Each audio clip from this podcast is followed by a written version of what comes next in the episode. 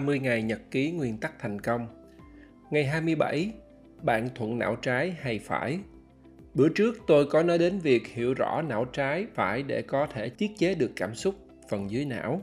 Mặc dù không được Ray đề cập nhiều nhưng tôi thấy cần thiết để viết thêm vì nó cũng giúp cho bạn phát triển bản thân, chọn nghề công việc phù hợp và luyện sao để có thể sử dụng triệt để hai sóng hai sim, hai phần não của bạn. Não chúng ta được xem là một cơ quan phức tạp nhất, chỉ chiếm có khoảng 2% trọng lượng cơ thể nhưng lại sử dụng 20% năng lượng của cơ thể. Não được cấu tạo bởi hơn 100 tỷ neuron hay còn gọi là tế bào não. Não được chia làm hai phần, hai nửa hay còn gọi là hai bán cầu não. Mỗi bán cầu chịu trách nhiệm một số chức năng nhất định. Hai bán cầu này nhìn rất giống nhau nhưng khác nhau là cách nó xử lý thông tin. Mặc dù là khác nhau nhưng hai phần này được kết nối thông qua các sợi dây thần kinh. Nếu não khỏe mạnh thì hai phần này sẽ nói chuyện qua lại. Tuy nhiên trong trường hợp não bị tổn thương, không giao tiếp được thì não vẫn hoạt động bình thường. Hai bán cầu não này có những đặc điểm và chức năng riêng. Mỗi người có xu hướng thuận một bên. Thuận một bên không có nghĩa là phần bên kia vô dụng. Giống như chúng ta thuận tay phải nhưng vẫn cầm nắm thực hiện nhiều hoạt động đơn giản bằng tay trái. Bán cầu não trái có nhiệm vụ xử lý ngôn ngữ, tư duy logic, tuyến tính, thứ tự, ghi nhận chi tiết, viết, tính toán, sắp xếp, phân loại, vân vân. Những người thuận não trái thì mạnh về số, tính toán, suy luận logic và hệ thống, và vì suy nghĩ quá hệ thống nên thường rập khuôn, thiếu sáng tạo. Quan sát và ghi nhận chi tiết nên thường thiếu tính khái quát, tổng thể, thích làm việc theo quy trình, lặp đi lặp lại, vân vân. Những người này thường mạnh về khoa học tự nhiên, facts, kỹ thuật, quy trình, luật sư, chính xác, kế toán, con số, vân vân. Điều này cũng giải thích tại sao có những người lúc đi học phổ thông, đại học ở Việt Nam rất giỏi nhưng khi đi làm thì rất là bình thường. Khi đi học vì tính chất dạy và học thuần túy là truyền đạt kiến thức, nghĩa là chỉ đòi hỏi người học phân loại, sắp xếp, phân tích chi tiết theo kiểu tuyến tính, vân vân. Trong khi đó, khi đi làm bạn cần phải tư duy tổng thể, chiến lược, sáng tạo, giải quyết vấn đề. Bán cầu não phải đảm nhận vai trò kết nối với một số hoạt động như tưởng tượng, tượng hình, suy nghĩ tổng thể, sáng tạo, trực giác, nghệ thuật, giai điệu, dấu hiệu phi hình thể, hiểu được cảm xúc của người đối diện, bày bổng, vân vân. Khác biệt lớn nhất đối với người thuận não trái là những người thuận não phải mạnh về tư duy giải quyết vấn đề, khác với tư duy tiến tính, thứ tự. Quan sát phân tích tổng thể, khác với chi tiết. Nghệ thuật sáng tạo, khác với con số, toán, quy trình. Suy nghĩ bằng hình ảnh, khác với bằng từ ngữ, cảm xúc, trực giác, vân vân. Những người thuận não phải thường thích hợp cho công việc sáng tạo, văn hóa, nghệ thuật, thiết kế, đầu bếp.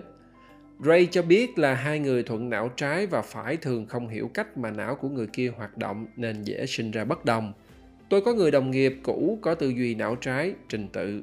Khi yêu cầu bạn học kỹ năng mới thì bạn đề nghị cho bạn học hai môn căn bản trước khi học kỹ năng này. Trong khi đó tôi lại tư duy não phải, giải quyết vấn đề, nên tôi muốn làm sao học kỹ năng mới này nhanh nhất có thể mà không phải học lòng vòng mất thời gian.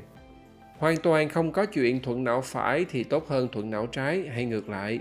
Vấn đề tùy vào công việc nào mà bạn đòi hỏi thuận ở đâu. Bạn cần phải xác định mình thuận não nào để tìm kiếm những công việc mà nó phù hợp nhất với bạn. Nhà thơ trẻ người mỹ gốc việt ocean vương là một ví dụ thuận não phải, từng nhận được nhiều giải thưởng danh giá thiên tài. MacArthur Fellowship. Anh chật vật ở trường trung học với kết quả rất thấp, điểm trung bình 1.7 trên 4. Anh vào đại học chuyên ngành marketing, rồi nhanh chóng bỏ vì không dành cho tôi. May mắn anh vào đăng ký khoa văn chương Anh và ham thích kỳ lạ như cá gặp nước. Nhiều người Việt Nam chúng ta thường nhầm lẫn cho rằng làm lãnh đạo, làm quản lý là giỏi hơn là làm chuyên môn. Bác sĩ giỏi thì mới đề bạt lên trưởng khoa hoặc giám đốc bệnh viện hoặc giáo viên xuất sắc thì mới được ứng cử cho chức hiệu trưởng. Thực ra, không phải như vậy. Khi làm quản lý hay lãnh đạo, một trong những tố chất đó là thông minh cảm xúc, emotional intelligence, mà những người thuận não phải thường có ưu thế. Những người này họ có khả năng nhận thức, điều tiết, bộc lộ cảm xúc và xử lý tốt các mối quan hệ, các thành viên trong nhóm tổ chức. Họ là những người khéo chịu lắng nghe với thấu cảm. Đó là lý do những người lãnh đạo tập đoàn đất nước không nhất thiết họ phải là người giỏi và biết hết về công ty họ dẫn dắt. Những người thuận não trái sẽ nhanh chóng thu nhận, học hỏi để có sự hiểu biết này. Và khi luyện tập hoặc may mắn trời cho, họ lại có suy nghĩ của người não phải, nghĩa là tư duy giải quyết vấn đề và chỉ số thông minh cảm xúc cao nên họ dễ dàng kết nối với những người giỏi nhất, làm cho mọi người đóng góp tốt nhất để đạt được mục tiêu cuối cùng. Tự nhiên nhớ đến Tổng thống Mỹ Bill Clinton trong lần công ty Max Communications chúng tôi tổ chức buổi nói chuyện ngoài trời tại cảng container quốc tế VICT ở quận 7 vào tháng 11 năm 2000. Khi kết thúc buổi lễ, tôi cùng với hai người, một của hãng tàu APL và một của bên VICT, cùng được bắt tay chụp hình. Bill Clinton có một sức hút bẩm sinh thuộc năng khiếu. Chỉ hỏi vài câu nhưng làm bạn có cảm giác Tổng thống biết rõ bạn và từ rất lâu rồi – cái này không phải là tôi cảm nhận được mà cũng mấy người trong team Nhà Trắng tổ chức chia sẻ. Cái này rõ ràng là đến từ thông minh cảm xúc vốn có của những chính trị gia. Nếu không có EQ cao, làm sao bạn có thể tập hợp được nhiều người bỏ phiếu cho bạn? Tôi cũng cần nói lại, không phải bạn thuận não trái hay phải, cũng chỉ tương đối. Và cũng có những người họ thuận cả hai tay, hoặc họ luyện tập để có thể kết nối với phần não họ không thuận. Quay lại Tổng thống Bill Clinton, ông là luật sư, công việc liên quan đến ngôn ngữ chữ viết logic sự kiện thì những người thuận não trái sẽ ưu thế hơn khi học mạnh về ngôn ngữ và chữ viết. Nhưng ông vẫn mạnh về cảm xúc vốn rất cần cho những người làm chính trị vận động. Bạn nên hiểu rõ về mình để có thể chọn những loại công việc phù hợp. Hoặc bạn cũng có thể quan sát để hiểu con mình giúp cho cháu định hướng vào những nhóm nghề nghiệp tương lai. Cô Bo Nguyễn, cô founder của Dreamship, vốn là đồng nghiệp cũ của tôi đã từng bộc bạch. Lúc đi học ở đại học ngân hàng, cô cảm thấy chán nản, không cảm thấy hứng thú, thường trốn học, đến lúc làm cho max communications ở vai trò media relations manager, thì cô cảm thấy thích thú, ham học hỏi, tiến bộ từng ngày. Cô là người thuận não phải, ưu thế về suy nghĩ giải quyết vấn đề, mạnh về cảm xúc nên sẽ phù hợp cho công việc kết nối quan hệ đối với báo chí hay chăm sóc khách hàng chứ còn học và làm với những con số ở ngân hàng thì sẽ là thảm họa. Bạn vẫn có thể luyện để có thể đạt được song kiếm hợp bích, nghĩa là cải thiện thêm cách nghĩ của não kia mà bạn không mạnh. Được như vậy, bạn sẽ dễ thành công hơn.